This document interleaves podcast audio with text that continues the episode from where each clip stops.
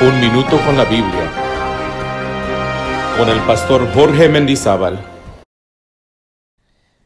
En el Evangelio según Mateo capítulo 16, verso 13, Jesucristo pregunta y dice, ¿quién dicen los hombres que es el Hijo del Hombre? Esa pregunta está vigente hasta el día de hoy. La gente está preguntándose, ¿quién realmente es Jesús? Y Jesús, según la palabra del Señor, es Jehová mismo que vino y se manifestó en carne. Y la Biblia nos dice un ejemplo, que el Creador es Dios, Génesis 1.1. Pero en el Evangelio de Juan capítulo 1, versículo 3 dice que Jesús es el Creador.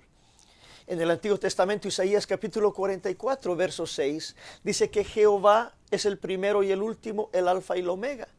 Pero en el libro de Apocalipsis capítulo 22, versículo 13, dice que Jesús es el alfa y el omega, Jesús es el principio y el fin, Jesús es el primero y el último.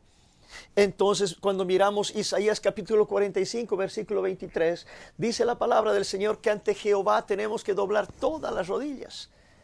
Pero en el libro de Filipenses capítulo 2 versículo 10 dice que delante de Jesús debe ser doblada toda rodilla. ¿Hay confusión en esto? No.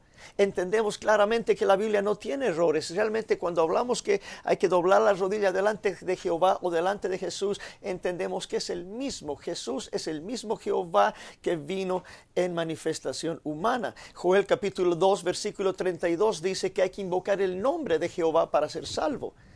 Pero Romanos capítulo 10, verso 9 dice que hay que invocar el nombre de Jesús y hay que confesar con nuestra boca que Jesús es el Señor.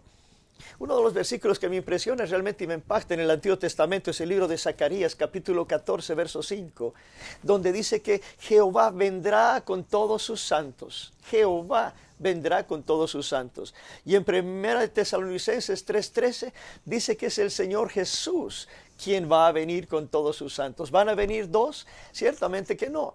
Jesús es Jehová en manifestación humana, es el mismo. Eh, cuando hablamos eh, en el Antiguo Testamento, el profeta Isaías mencionó, dijo, voz del que clama en el desierto, preparad camino a Jehová. Y cuando vino Juan el Bautista en Mateo capítulo 3, versículo 1 hacia adelante, menciona que cuando va a venir Jesucristo, dice, este es aquel de quien habló el profeta Isaías. En otras palabras, este es Jehová mismo que está entrando. Cumplió la promesa, amén, de que Jehová iba a entrar. El Salmo 23, un salmo muy conocido, dice que Jehová es el pastor pero el, Evangelio de Juan capítulo 10, versículo 11, Jesús dice que Él es el buen pastor. ¿Son dos buenos pastores? No, es el mismo. ¿Quién es nuestro Salvador? Según Isaías 43, 11 dice, yo, yo Jehová, fuera de mí no hay quien salve. Pero según Hechos de los Apóstoles capítulo 4, versículo 12 dice que Jesús es el único Salvador y fuera de Él no hay salvación.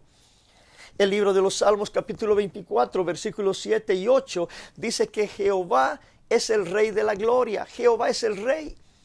Pero en Apocalipsis capítulo 19 dice la palabra del Señor que Jesús es el rey de reyes, capítulo 19, verso 16. ¿Hay dos reyes? No, el único rey Jehová es el mismo rey Jesucristo, no son dos.